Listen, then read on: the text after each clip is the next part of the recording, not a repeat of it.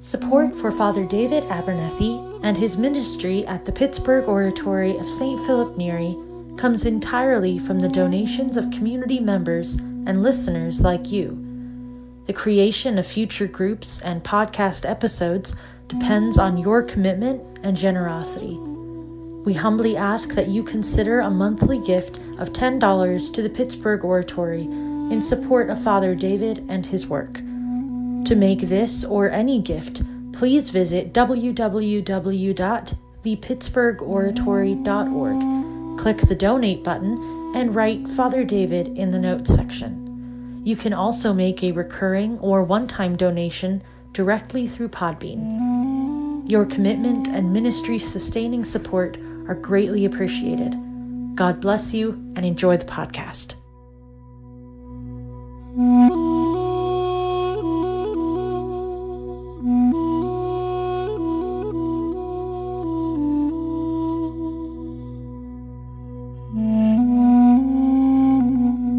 Our help is in the name of the Lord who made heaven and earth. Okay, welcome back, everybody, to our study of the Evergetinos. And we're in volume one on page 139. Uh, I have a feeling it's going to be a wonderful Lent uh, for us. We're going to be deeply immersed uh, in both the Evergetinos. We're well into this first volume now. And, uh, and then we're picking up with St. John Climacus's Ladder of Divine Ascent on Wednesday. And so it's in terms of spiritual reading, it's going to be very rich and uh, equally challenging. Uh, Climacus will be like a bucket of cold water uh, thrown on everybody. So pre- you prepare yourself uh, to be challenged. But it's a magnificent work, and so if you can participate or listen to the podcast, I think you'll you'll love it. Uh, I think this will be my third or so time going through it with a group, but first time going through it verbatim. So I'm looking forward to it myself, and also this trans. It'll be my first time with this new translation uh, that we're using for the group. So sort of exciting for me in that regard. Uh, but tonight, uh, as I said, we're on page 139, halfway down the page, letter C, Abba Isaac the Syrian. And if you remember, we had been talking about uh, spending time with those who are virtuous and seeking out, especially seeking out counsel uh, from those who live the, the life of virtue, have great experiential knowledge of the spiritual trials, how to deal with the passions, how to pray. And um, and so we have seen the great value that they place on it, that it's even above uh, importance uh, of in comparison to staying in one cell. Uh, as we know, that those who went into the desert uh, really laid great importance on solitude and not leaving it, not fleeing from the silence. Uh, but the, the one place where they uh, were willing to relinquish that and felt that it was necessary to was to seek out the counsel of elders, which they would do uh, frequently and uh, often at great personal cost in the sense of traveling great distances in order to receive it. And, uh, and so that's where we uh, left off last time. We'll be picking up tonight. And then in the next uh, hypothesis, we'll be moving on to obedience as a central virtue. And we'll see that in Climacus as well in terms of its importance in the spiritual life, and then back again to uh, the importance of being under the guidance of an elder, but in a more specific way, in the sense of the dangers that arise, uh, the, the cost of ignoring that, and how pride quickly uh, sneaks into the, to the heart. And so let's pick up here with uh, page 139 always and in all matters, believe yourself to be in need of learning. And throughout the whole of your life, you'll be shown to be wise. So we never get to a point within the spiritual life where we feel that we have mastered anything. Uh, we laughed a little bit uh, last a couple times ago uh, in thinking about the idea of somebody being an expert on the desert fathers, that there is no such thing unless you you know you sort of are living the life yourself in perfection, I suppose. But uh, one might have a certain knowledge of their writings, uh, uh, but uh, we never uh, get to a point where we've grown in such wisdom and perfection that we don't need the counsel of others or that we don't need the guidance of the elders or to be looking at the fathers and, and reading their writings. And uh, we have to be careful, I think, across the board too. I think often we can find in our lives creeping in a kind of conceit of knowledge, uh, where if one has no- knowledge in one area, uh, suddenly everybody becomes an expert in every in all these other fields, and that's true in terms of the spiritual life uh, or in theology. That if somebody has a higher degree in engineering or or they're a medical doctor, and then or something, they can speak. Sometimes feel that they can speak uh, about other areas.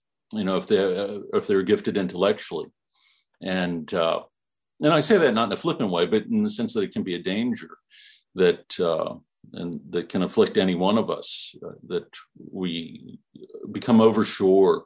I think in our perception of things, and in the spiritual life, that's particularly dangerous, and especially in a more personal way when we're making our way through our own life, that we can see things from our own perspective with a perfect clarity and see uh, things that are happening on the surface, circumstances about certain surrounding certain situations, and we can make judgments of others, and we can act in certain ways, and then find out after we've done so that we did not see the, the full picture, and not even a small amount of it in terms of what was going on behind the scenes, what was on people's minds, why they were acting the way that they did. And so suspending judgment uh, becomes very important within the spiritual life, especially when uh, looking at others, but also I think in sort of considering uh, what we know uh, or or don't know about a given set of circumstances or about ourselves even. Uh, St. Paul says, you know, even though my conscience does not condemn me, you know, I still don't trust myself. That we we can often be deluded where our conscience you know, might not be re- rebuking us, and our pride might have blinded us, even in just a subtle way, where we can lose our our path. And that's where we will be in not the next hypothesis, but the one after that. That a person can really reach what seems to be the heights of the ascetical life, the life of prayer, and then pride can creep in and blind them completely, and the fall can be devastating. And, uh, and so this is why they emphasize the importance of constantly learning, not seeing ourselves as being wise and not in need of it. From St. Maximus, just as parents have a great yearning and love for their children, in the same way, the mind, by its nature, considers its thoughts important. And just as those parents who nurture their children with a sick kind of love see their children as more accomplished and more beautiful than others, even if everyone else considers them to the most ignorant and most ridiculous of children, so too do fools see their own words, even if everyone else considers the words of a foolish man most ignorant. Despite this, the fool himself sees his words as the most intelligent of all. The same does not apply to the words of the wise man, however. When he seeks to determine if his words are beneficial and true, first of all, he does not trust in his own judgment, but appoints other men, wise men, judges of his words and thoughts, so that he does not chance to work and toil without purpose. And from these judges, he is, is assured of the worth of his words. So, uh, tremendous counsel, I, I, think, that again, the suspending of, of judgment, that no, long, no matter how long one has been studying something, or no, no matter how long one might be practicing something, whether it's prayer or any of the other ascetical practices, that we would never want to be overconfident in our vision of things, but rather expose it to the the vision of of those who are wise and that from whom we seek counsel. And so, you know, usually the best spiritual directors are those who are, have been under spiritual direction themselves for decades and continue to remain in spiritual direction, knowing their own need, that we often are most blind to our own flaws. And, uh, and when it comes to you know, figuring out what to do in certain circumstances, we often find ourselves circling around things without having a kind of clarity uh, that only another person can offer us. And, and so again, here we are told told that uh, that it can make all of our toil to, to be something that is without purpose if we trust ourselves too much. The imagery here is interesting. You know, the, the parent, parents who think their kids are the greatest or the most athletic. And uh, there are often funny little videos. I don't know if you've seen some of them on, you know, YouTube or something like that, where somebody will say something like, this kid's going to be a professional athlete. And then the father throws a ball to him and it bounces off of his head. And it's clear that, you know, and he's 30 pounds overweight at you know like 12 years old it's clear that he's not going to be the great athlete. But parents often will have you know this kind of view of their own children uh, because of their love for them their affection for them and they'll exalt them in uh, in their own eyes.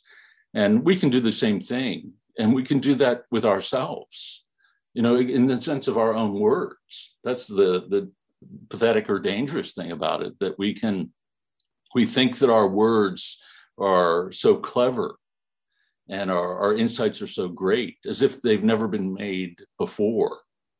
And uh, you know it's uh, i remember there's a priest here at the oratory that was amused once where uh, someone uh, rather well-known individual had converted to catholicism and had been reading Pope Benedict, and who's you know a great theologian and just this tremendous writer, great clarity, and it was and the individuals you know said that well he found out that this this Pope you know or this Cardinal Ratzinger fellow you know had the same idea as he he had, you know that uh, as if it was some new insight. And uh, and often it isn't. You know i think things that we think that we see have been seen before and often seen in a much deeper way. And that's often the humbling thing i think about when, when we read the fathers and when we get to climacus it's going to be even more more true. I mean the things that we thought we knew about ourselves or our capacity for self-delusion he unveils uh, he, he doesn't beat around the bush, let's put it that way. He's willing to rip off the band aid uh, and reveal, reveal the wound to us, if you will. And, uh, and so, again, you know, just tremendous counsel here, always appointing someone else to review what it is that you're thinking and saying.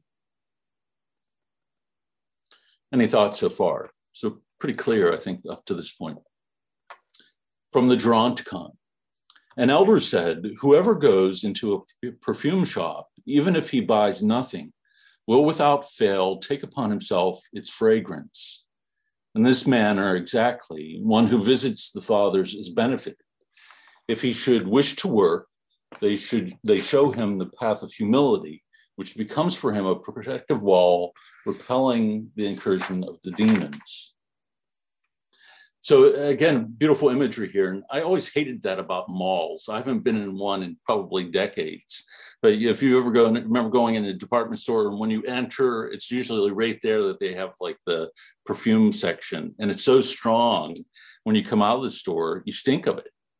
And uh, every once in a while, I run into a priest too who uses way too much cologne I don't know if you've had that that happen where you shake somebody's hand who like douses himself in cologne in the morning and then you stink of it the rest of the day. But uh, th- so the imagery here is what he's using that when we go into a place like that, we carry out with ourselves the, the odor of the perfume. And similarly, I think when we immerse ourselves in the wisdom of the fathers, uh, we take something of it with us, and often more perhaps than we realize, and more than we understand at that moment. Uh, that uh, the the words you know rest within our memories, within our hearts, and often the truth of them will uh, be revealed to us uh, in the circumstances of our day to day life. Sometimes in humbling ways, we'll come to see what the fathers were saying uh, what we could not grasp at one time, but because uh, experiences unveiled something about our, you know, our hearts or the kinds of thoughts that we have, we begin to see with a clarity uh, what they were saying. And that's why I think we can go back through the fathers over and over again. As I've mentioned, you know, this will be in a group like the fourth time that I've gone through Climacus. And each time it offers something new and rich. It's never as though there isn't some insight to be gained. And the same is true with Isaac the Syrian, maybe even in a more profound way. Okay. If he should wish to work, they show him the path of humility, which becomes a protective wall repelling the incursion of demons. So, you know, this seeking the counsel of, of the elders is also a protective measure for us. That one of the ways that demons are going to seek to derail us is precisely this kind of pride in our own knowledge or our own insights. And so we can uh, immediately uh, remove that obstacle when we either live in obedience to another or when we are unveiling our thoughts to another. And we've mentioned this before about how uh, when young monks would place themselves under an elder, that on a daily basis they would reveal their thoughts to the elder, uh, withholding nothing, simply laying out everything that came upon them that day. In particular, those things that perhaps were most disturbing, in order that the elder might provide a healing balm or some insight, a word of his own that would be clarifying. And so the request was often to the elder to speak a word, uh, something that would either instruct or would bring healing. I found this next paragraph maybe applicable to our own day. It's a rather sad reflection upon things, but I think it's interesting to see that even back then, what is true now was true for them. And it sort of points the way for us in terms of how we are to walk. Once a brother visited Abba Felix, accompanied by some laymen who were living in the world. He asked the Abba to tell them a word of benefit to the soul. But the elder kept silent.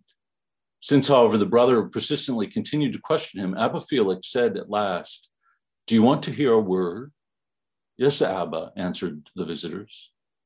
Now, a word no longer exists, said the Abba, because when the brothers would ask the elders and apply that which the elders told them, then God would send a word for the spiritual benefit of those asking.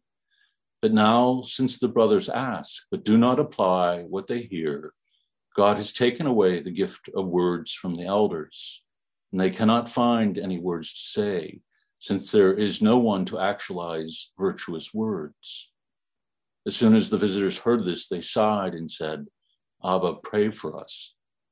So it's an interesting thing that um, a word is given uh, when that word is received and when others seek to apply it. And uh, I often find this, you know, people will complain about priest preaching. And I'm not getting defensive here or anything like that. Uh, but sometimes I think when there is a lack of preaching, that is, you know, it can be because there's something lacking within the priest in his own spiritual life or in his preparation. But it can also become a reflection of the reality within the culture, but within the church itself. Uh, that these words of wisdom, if not embraced, then dry up that the words of wisdom simply do not come out of the mind of the elder, uh, but they come by the grace of God in accord with his providence and uh, God's sight, insight into whether or not this, these words are going to be received, embraced, and bear fruit. And often those words will dry up uh, as a way of, of awakening a desire within the hearts of those who are meant to hear them. Uh, you know, again, there can be a kind of dilettantism, even in our reading of the fathers, you know, a kind of curiosity that drives our desire to study uh, the fathers and not the desire to live it and to apply it.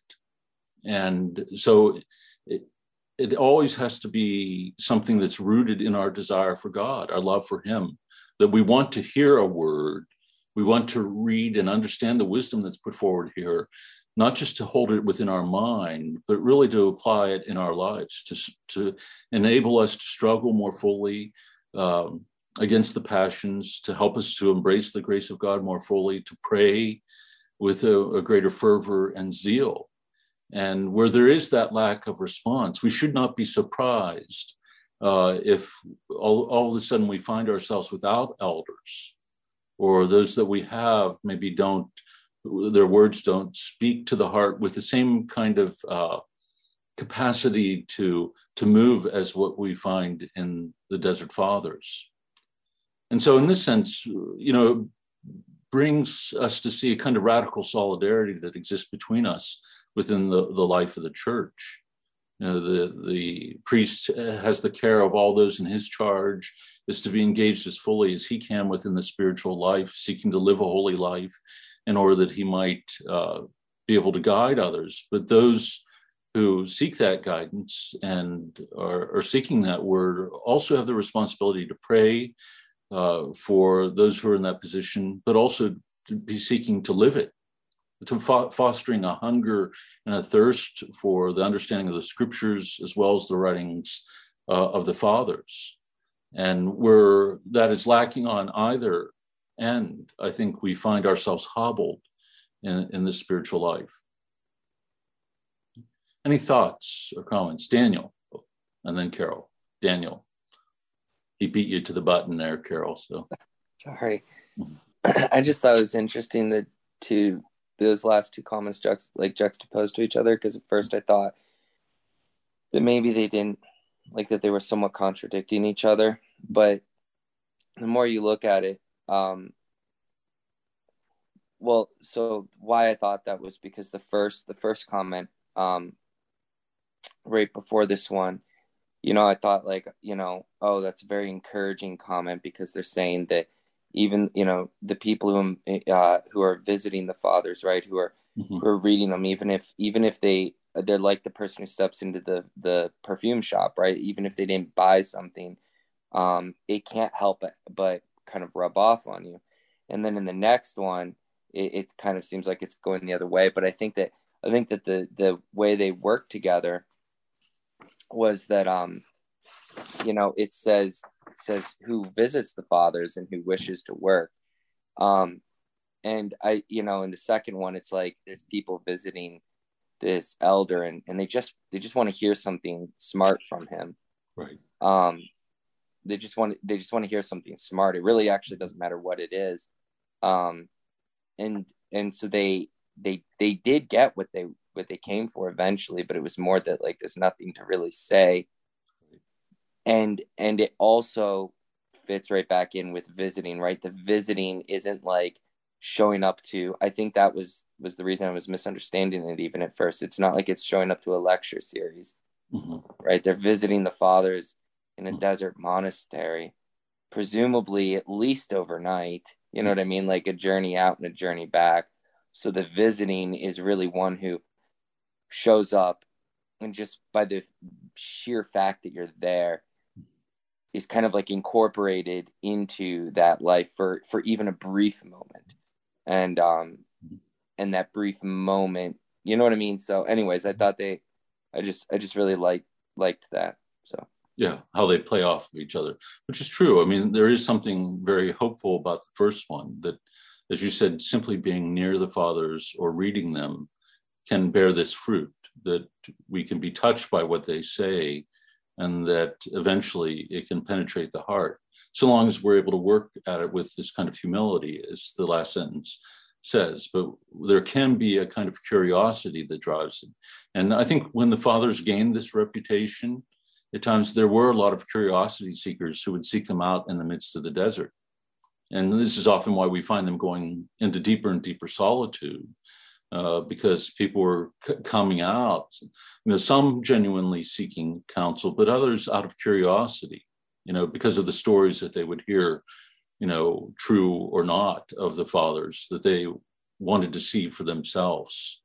It was more like the fathers became a spectacle at that point rather than than someone that they wanted to learn from. But even here, you know, there's a humbling that takes place by speaking the truth to them that they say, Pray for us, Father, pray for us, Abba. You know, that might have all that they been, that may be all that they were able to gain through it, but maybe it was the most important thing. Carol.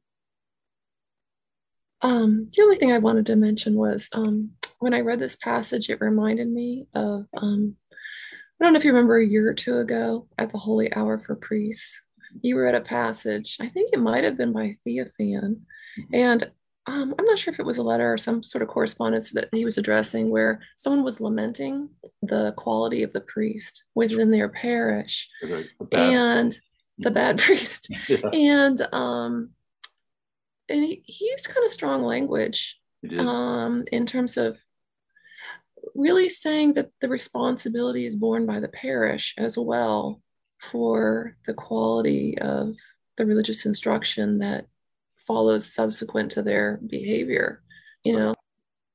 Yeah. That was one of his it was very powerful because you know part of what he put the part of the questions that he put to them was you know have you did you pray for the priest? Did you fast? Did you make sacrifices? You know in what ways did you support on a spiritual level the one who's been charged with this? And when you did have a good priest were did you heed his words and embrace his counsel or not?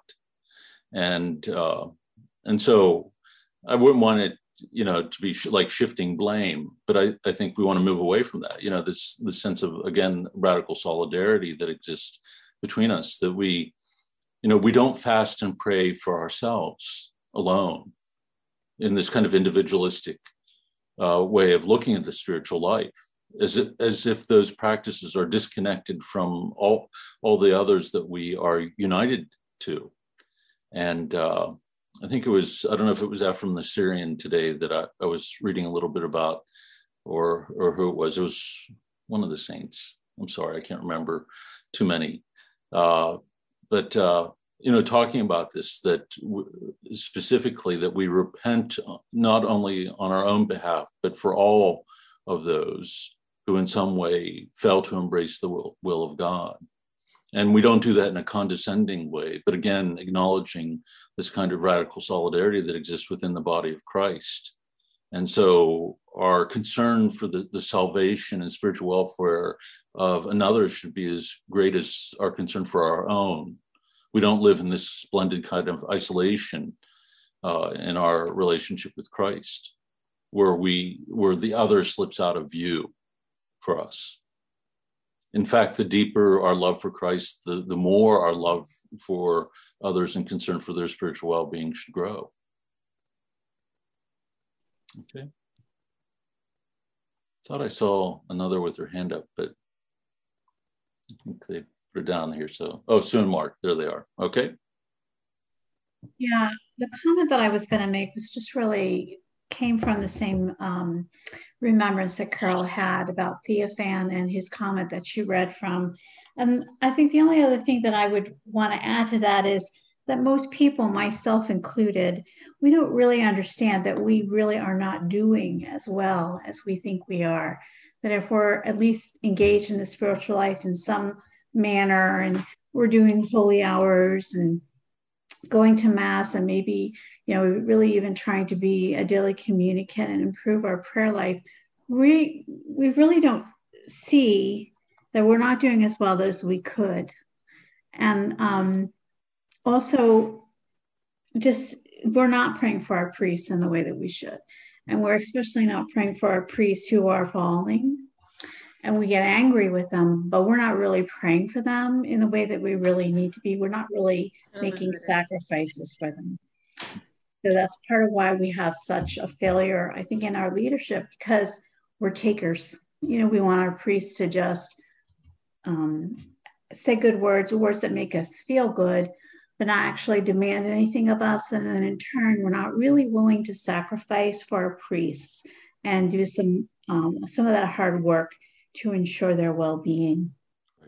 Yeah i think it's across the board. You know i think there is this isolation that exists you know within the culture in general you know our isolation from from each other. Uh, lack of sense of tenderness and care for the other and often kind of harsh judgment and suspicion of the other rather than a generosity of spirit towards the other where we think the best of another even when we see something that is you know questionable that we don't immediately uh, look down on them or give a harsh judgment uh, but rather look upon them with love and compassion And the more that isolation grows, the so does the suspicion along with it. And then uh, we find ourselves more and more divided. And uh, and so you know, I think the, the fathers always stand. You know, I think I've often mentioned the author who had said that wherever there's renewal in the church, there are the desert fathers. And I, I think uh, part of the reason for that is that they do shine a light upon our hearts. You know, uh, as those who've been, you know, share a common baptism and are bound to each other and bound to Christ in this very deep way. And uh, we, they enable us to see ourselves clearly without crushing us. You know, that what they give us is, again, a healing balm, not to humiliate us, but to, to lift us up if they shine a light on something that is even jarring, it's not to make us feel small, but to make us cling to Christ, to acknowledge our need for his grace and for his healing. And the more you know we move away from this, or the more that these things are lacking in our life, and we're trying to make our our way on the spiritual path alone in that isolation, and really not even having the fathers uh, to take hold of, then I think there, there's an incredible void that opens up.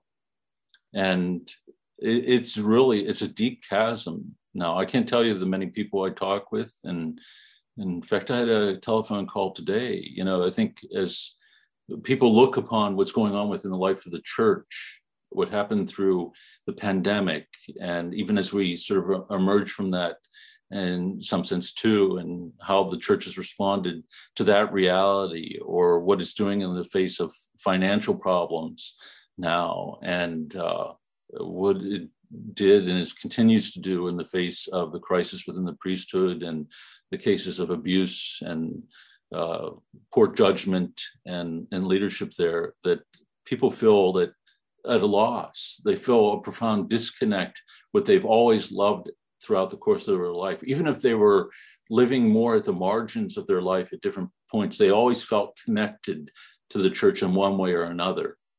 And now a lot of people are feeling, you know, a, a disconnect like they've never had before.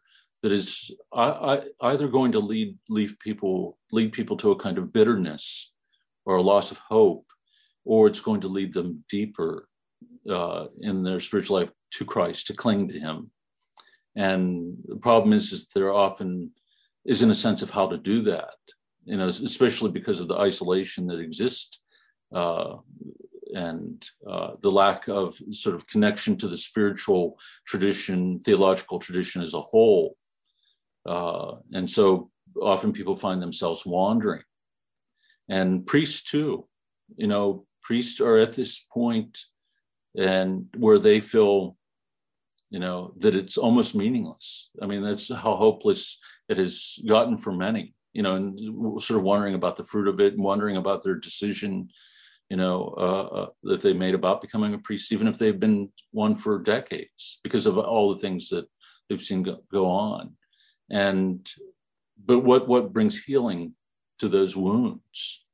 And uh, often I think when they look, they they they don't see something that they can take hold of or or because they they experience a kind of emptiness within themselves uh, or darkness depression despondency don't know what to take hold of or don't have the will to take hold of so what is it that's going to encourage them to enter into the spiritual life more deeply themselves and um, and so, you know, I think it's part of the reason that I, you know, I go back to the fathers and I think that they are so valuable. And I think people are also drawn to things like Eucharistic adoration. You know, it's where they're able to spend that time uh, simply before the Lord, you know, that, and I don't think he abandons us. And I think that's why we find the development of this devotion, particularly in our generation. And it's a good thing because otherwise, I think people would be feel completely un- unmoored if they didn't have it.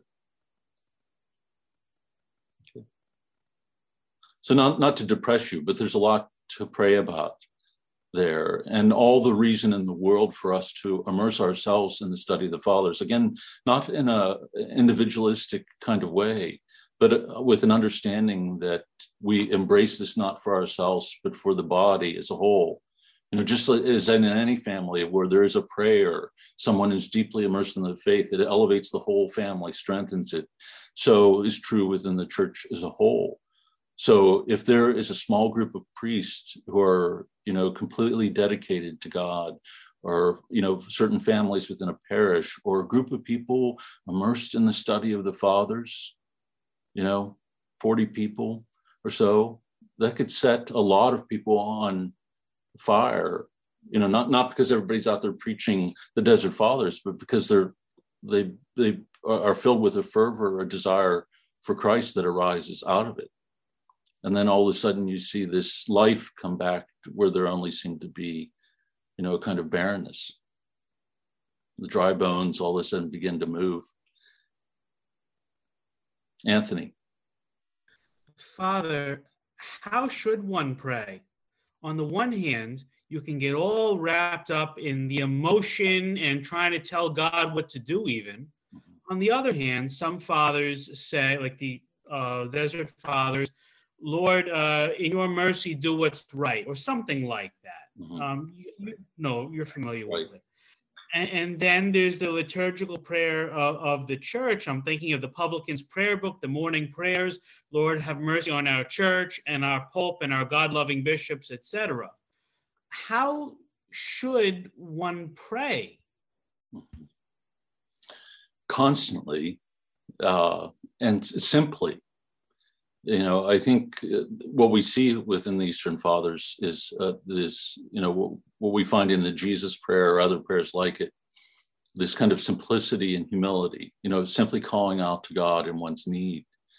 And uh, uh, and so you know there's a kind of humility expressed in the prayer itself as well as faith.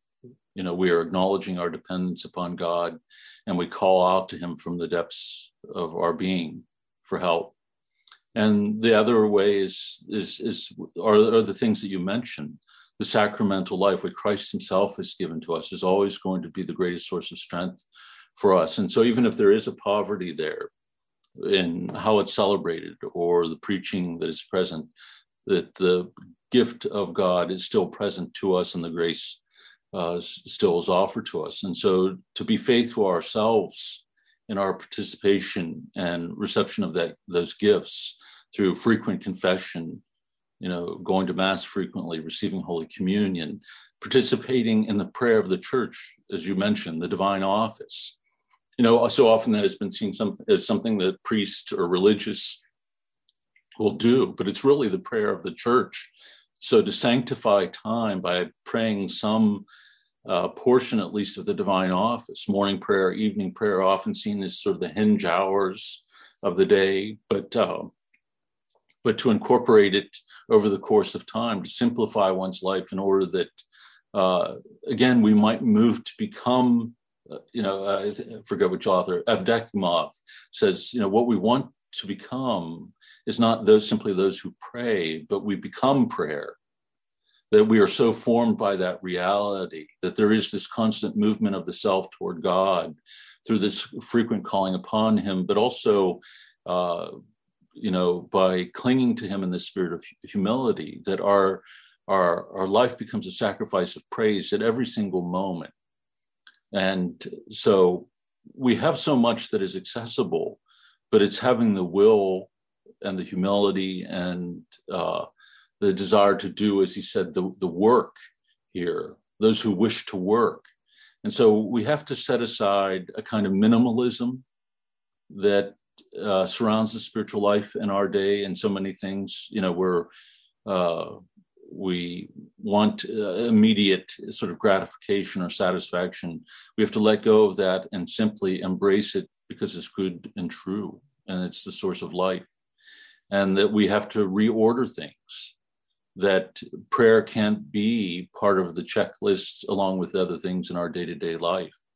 We have to see it like breathing or or eating, you know, something that sustains us from moment to moment. And only, I think, when we begin to see that, then does it really begin to shape our relationship with God and shape our life as a whole. And that means uh, means a kind of internal revolution. And you know, it's been coming up a lot in my thought, and I think as we head into Climacus, it's going to emerge even more that we can't sort of live in lockstep with the world around us. That the gospel is a revolutionary text, and the the cross turns our world upside down in terms of what we understand as love, and how to you know wh- where our identity is rooted as human beings, what it's found in, where our true value and dignity is found as human beings. It's found in the love of God, who's willing to sacrifice all on our behalf and to give us all. And that our response is to be equal in kind, complete, withholding nothing. And somehow that has to be communicated, you know, within families, how families uh, live their lives, but it also has to be communicated from the pulpit and by by how priests their, live their lives too. Stop buying Russian oil; it's tainted. Okay. Oh, we got a little feedback there. It's all right. Okay.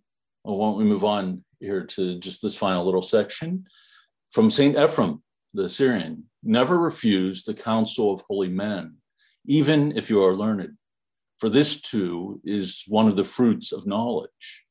So, one of the fruits of knowledge is to understand that you do not know everything. And so, always be willing to receive something from, from another, and not simply those that hold this exalted position in our own minds, but from everyone that we encounter.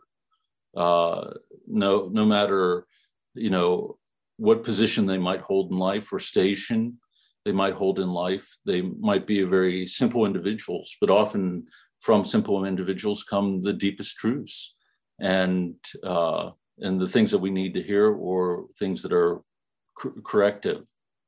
And uh, and so you know there, there, again there can't be any kind of condescension on our part. We have to be in this kind of uh, receptivity place of receptivity eric chastain surely father we, we can't um, in our world being full of heretics, apostates, um, and non Christians, we can't have the same attitude towards those people that we do to Christians or priests or whatnot with regards to what they say, right? Uh, yeah, I think we can. And I think one of the things, you know, for us, truth is a person, and the spirit also, the spirit of truth blows where it wills, and God will act in accord with his own wisdom and in his own providence. And so often a truth will come to us from unexpected sources. And I think we have this tendency in our day to want to categorize you know things uh, we are very comfortable with boundaries because they make us feel safe and secure. And we are uncomfortable with uh, the boundaries of the kingdom which have the dimensions of god himself. And so god is going to act in the way that he sees fit and will use others and circumstances in, in any way even if it means turning our world upside down to bring about our, our salvation. And we can't have our give I think give ourselves the luxury of cutting off, you know, certain so- sources of that truth. For us, the truth is one, and God certainly can act through uh, an apostate, as you said, as as through anyone else. Now, certainly, you know, I think what we are being shown here is that there is a value in staying close to those who are virtuous and those who have lived a life of this experiential knowledge that you know that we don't distance ourselves from that as though it's insignificant but in this also we don't hem god in you know in the sense as, uh, as though he's incapable of acting in any way that he sees fit. And so the gospel we had not too long ago was where, you know, the, the apostles want to uh, sort of order this uh, this exorcist uh, to cease and desist all activity immediately because he wasn't part of their group. You know, we tried to tell him to stop it, and he didn't listen to us. And Jesus said, you know, he who is not against us is, is with us. And I think we often see it in the same way. He who is not with us is against us. So if they're not a part of our group, then they're immediately to be held in suspicion. And we, you know, we even if we go back to the Old Testament, we look at Moses. You remember the the two that stayed back in the camp. They began to prophesy, and you know, it made people pretty uncomfortable, and they tried to shut them down too. And Moses said, you know, would that all in, in Israel were were prophets, you know, had received this same gift, and uh, and so you know, I don't want to make it sound as though the, the truth is unimportant or where we see counsel is unimportant. Uh, because it is important. We believe in a re- revealed religion. God has made himself manifest to us. Uh, and, and so we place extraordinary value on, uh, upon it all. Uh, but again, you know, that God is not bound by these, these, these things and, uh, and will not be bound by them either. And, you know, we hear in one case after another in what we started out here in the Evergetinos, where you know a person is moved to repentance, and we're, we're told, you know, at that moment, you know, even if they lived a desolate life and they became apostates, or they left the monastery, and yet they are brought back to see the truth and they turn back to God immediately, a flood of grace comes upon them of God's mercy. And we're over and over again, if you remember, we are given these stories that even if they never made it back to the monastery, and I think the authors do this on purpose.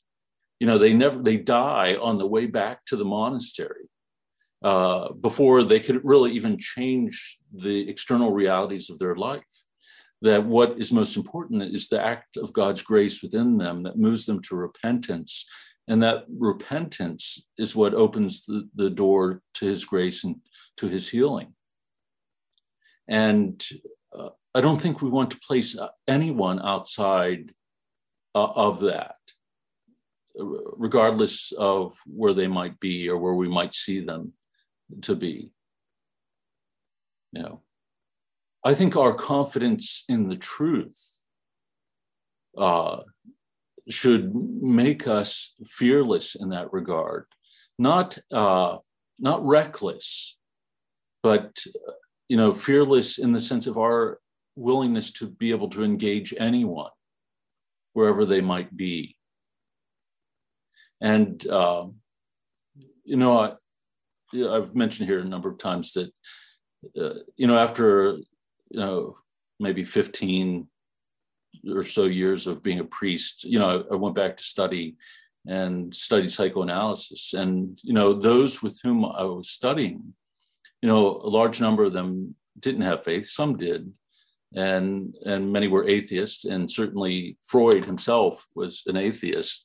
But I don't think that I could have gone into that and you know maintained my own identity and been be at peace with what I believed in faith and be able to enter into this dialogue with all these other individuals who are studying the same thing without having this belief in, in Christ and this this kind of confidence in uh, His guidance and that the truth is one, and so that I could learn things from these individuals who are engaged in this practice of analysis and psychotherapy over the course of years to see the beauty of it while also recognizing its limitations and not have to reject it wholesale because of those limitations.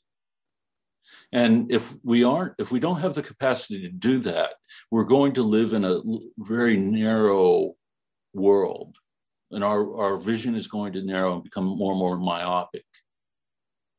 And and I think there's a lot of reasons that we shrink back to that position. But I think the closer that we draw to Christ, then we become less fearful of the other and having this need to protect us, protect ourselves. And we can see it happening within the church itself, you know, wherever these little camps begin to develop. And, you know, suddenly, you know, people are, you know, pushed into them and marginalized in one way or another. And there's kind of safety and security that people feel in that. But also, when, whenever that takes place in an extreme form, uh, I think there's a loss of vision. And the faith life can begin to be lived out in, in controversy constantly or in that tension rather than the uh, uh, kind of focus upon Christ uh, that is driven by by love, desire that we hear the fathers speak of. Because you know, if we're immersed in controversy all the time, then we don't have to be focused upon what's going on within our own heart. You know, and I think what we learned from the fathers is that you know there's enough to deal with within our own heart. And the error and the heresy and the apostasy it can be found aplenty with you know two inches underneath the, the chest where we don't have to be looking for it around us or fighting it. Until we've fought it you know even you know we finding you know, somebody like catherine of siena you know or other saints you know when you've shed blood or when you've really entered into the faith in this radical way then you can criticize the church I think when when there's a kind of purity of heart, and even then, I think you would be the rare individual because there's always a, a kind of danger with that. And the evil one will use it. You know, he'll bring forward things that are true, are problematic, but he'll set us against each other and seek to divide us and or to distract us from Christ himself. I guess I was just thinking uh, another time you had said that if I mean, this was with the Theophan group, so this is all mm-hmm. mixing things, but um, that we should run far, far away from from places where they're they're really crazy and intense, um, uh, aggressive atheist types. Yeah. Okay, that's a good good point. And you know, I think he's he's speaking to Anastasia, who's a young woman, and who lived within this very faithful household, but had moved to the city to Moscow, and there she had you know been surrounded by you know those he had described as progressives in his day you know th- those who are calling into question faith altogether.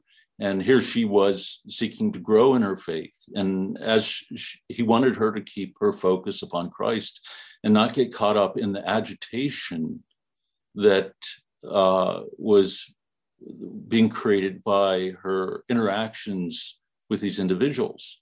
And so there is a kind of wisdom in that counsel but it's not the same i think as some of the things i've been talking about you know that here he was trying to protect someone who was growing in her faith, but yet was very young and realized that there was a vulnerability there.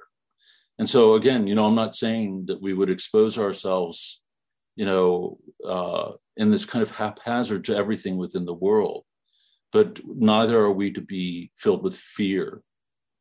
You know, I think the more that we're immersed in Christ, He who is truth, fear should vanish from our heart. Ashley Cashel from Arizona. Sorry, I'm not on like video right now. Um, but I just wanted to comment on something that I have noticed like in my own life and then um, in just friends and stuff like that is that uh, like according to this topic that we're talking about right now, um, I think that we as a society and as like faithful lack uh, like a spirit of discernment. Mm-hmm um, and we don't put that into practice. So it's like if I know my faith, um, I wouldn't necessarily be worried too much um, about the influence of other people's opinions, and I would be able to better and more clearly judge um, like the truth of what they're saying without worry of being, um, I guess, like having my intellect or my my faith life um, muddled in any way. Because uh, I mean, we consider Origen for example, to be um, heretical in certain instances, but like his writings on the Eucharist are beautiful. Hmm. Uh, and prayer is also very like they're very amazing. And so it's like I don't know. I don't think exposing ourselves to uh, certain people or groups is necessarily that dangerous as long as we don't become like enmeshed with them. I guess if that makes any sense. Right. Well, you know, I think part of the struggle for us too, and we see how different it is from the fathers, is that you know we we talk about knowing our faith, and we often I think we identify that with having a certain knowledge of certain you know the teachings of our faith creedal, what we believe, theology, uh, doctrine, again. And rather than seeing faith in the way that the fathers did, as well as somebody like St. John of the Cross, you know, that it was a kind of knowing, but that arose out of this experience of God, uh, a comprehension, dark and obscure, but very personal, and not simply notional, but real concrete and tangible. And so, what we find in the fathers and the, the writings uh, of the saints is this focus on purity of heart. That it's in through purifying the heart through life of prayer, the ascetical life, the ordering of the desires toward God, that that one purifies the eye of the heart, the eye of the soul, the nous that the fathers use in Greek, in order that we might see things, discern things with a kind of clarity that we might comprehend divine, divine things as well as the truths about ourselves. Uh, but I think in the West, we often will intellectualize the faith and the faith life. And so even our entrance into it often begins with almost like in an apologetical kind of way that we're thinking about how we're going to argue about our faith. And if we can articulate that faith very well and we can argue it very well, it means that we know our faith and we're living it. Well, that might not be, may or may not be true. You know, we might be able to articulate it very well, but we might know nothing of Christ and we might not have purity of heart either. And, but, you know, the, the one cannot exist with the others. The fathers are very clear that, you know, without this purity of heart, theology becomes demonic theology you know that we're being guided not by the spirit of truth but by the evil spirit. When we, when we are our our hearts are not focused upon god where we're not driven by this desire and love for him. And we we really need to, to move away from that. Even in terms of our formation it really it can't it's not meant to be butterflies and all the other garbage that sort of emerged in the 60s but it really has to be focused upon christ the life of prayer you know of the ascetical life. And i think this is where we've become derailed in the sense of losing sight of the fact that christianity is an ascetical religion that we have to exercise it. We have to seek to embrace the grace that god gives us in a way that it begins to form and reform our hearts. And if we turn it into something intellectual, then we're, we're living it out at the margins and it's not going to bear, it's not going to bear fruit for us. And this is where reading the fathers should really set our hearts on fire because I think they lay out this clear path for us, but also a path that leads us into this deep intimacy with God again and again, you know, we said we, we hear in them this emphasis upon the importance of desire. You know, they didn't have this hatred of the body, this negative anthropology. Some of them probably fell into that, uh, of course, but really what drove their asceticism was the desire to give themselves over fully to God. And that if this asceticism is not driven by love, it's not going to bear fruit. In the same way, you know, our study of the faith, if it's not formed and shaped by love of Christ, is not going to bear fruit. Anthony. Father, um, I'm wondering if fear is at the root of this in a few ways.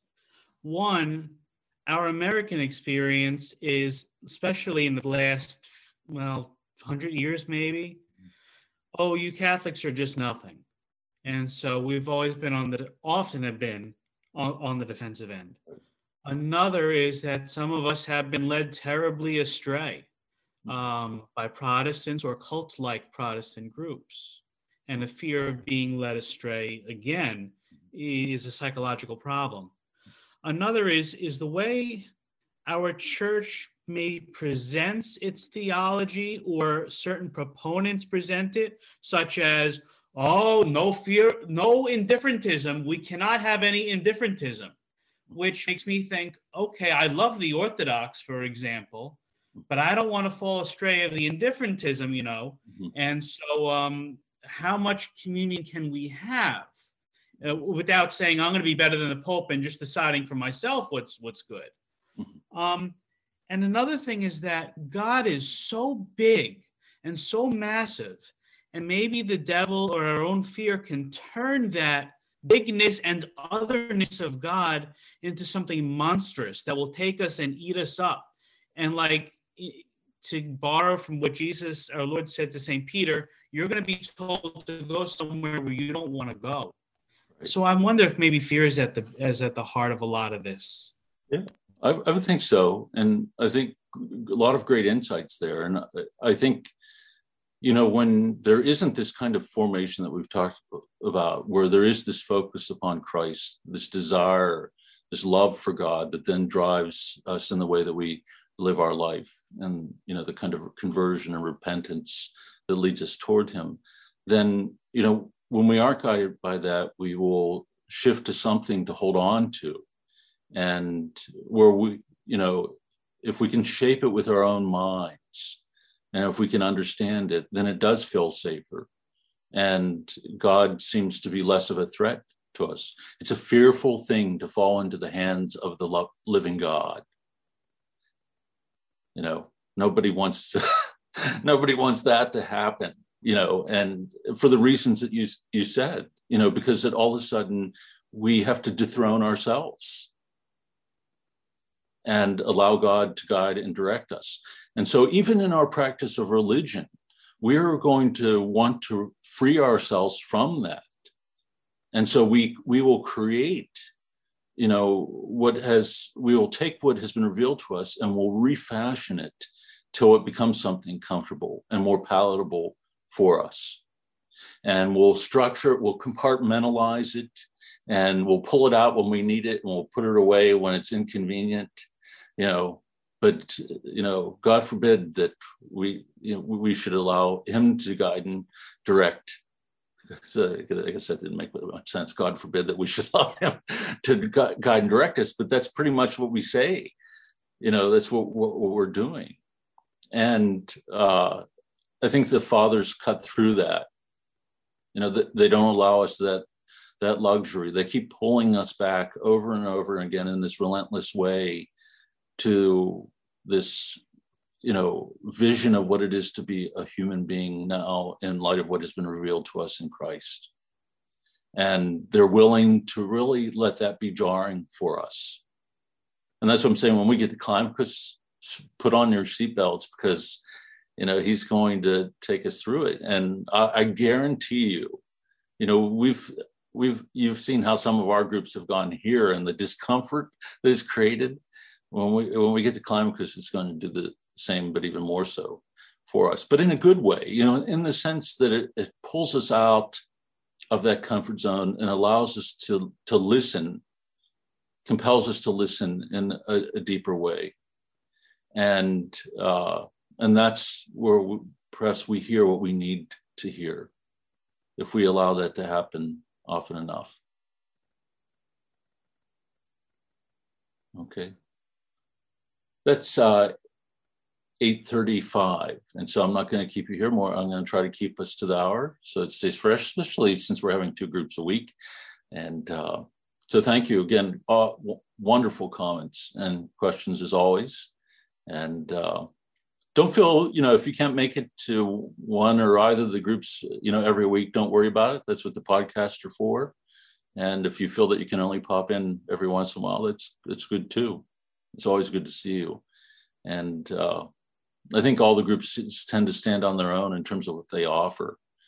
Uh, so, and uh, spread the word, you know, about John Climacus too, so people can jump in. Uh, we can fit up to 100 people here, and we're not pushing the limit yet. So, okay, why don't we close with the Our Father, in the name of the Father, and of the Son, and of the Holy Spirit. Amen. Our Father, who art in heaven, hallowed be thy name. Thy kingdom come, thy will be done, on earth as it is in heaven. Give us this day our daily bread, and forgive us our trespasses as we forgive those who trespass against us. And lead us not into temptation, but deliver us from evil. Amen. Amen. The Lord be with you. And with your spirit. Now, may God bless you, the Father, the Son, and the Holy Spirit. Amen. Amen. Go in peace. Thanks Thank you, God. Just Thank one final comment before you go. You know, asceticism can be a form of a defense mechanism. Uh, it can be a positive one. It can even bring a kind of order to our life, but it can be something that we take hold of because our life feels chaotic and disordered. And so it is important that I think we have the lens of the fathers to look through so that we can examine whether or not our asceticism is being guided and directed by love and by desire for Christ. And it's not as if it is being driven by, you know, a kind of fear or it is more of a defense mechanism that has no value. It might be what we need at the time, but ultimately we want to, to be embracing it out of this deep love and desire for Christ.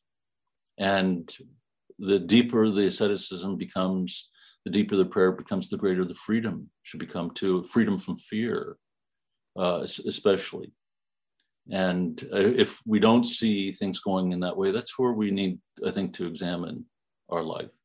And I, think that's also why I want you all to be as free as you want to be and uh, bringing up questions or concerns about what it is that we are reading, uh, because some of it is jarring, and if some of it will make us uncomfortable, and I'm always willing to spend the time to unpack it and to read it in a discerning fashion, discriminating way, uh, so that we're not just, uh, you know, re- receiving it with a kind of lack of understanding. Because I, you know, it's not meant to be something that's paralyzing for us, but rather healing and freeing. Okay, so never, never hold back and putting things forward or writing me about them. You know. Okay. All right. Have a great week, everybody. Wonderful Lent. Should be Lent all year long. It's a joyful period.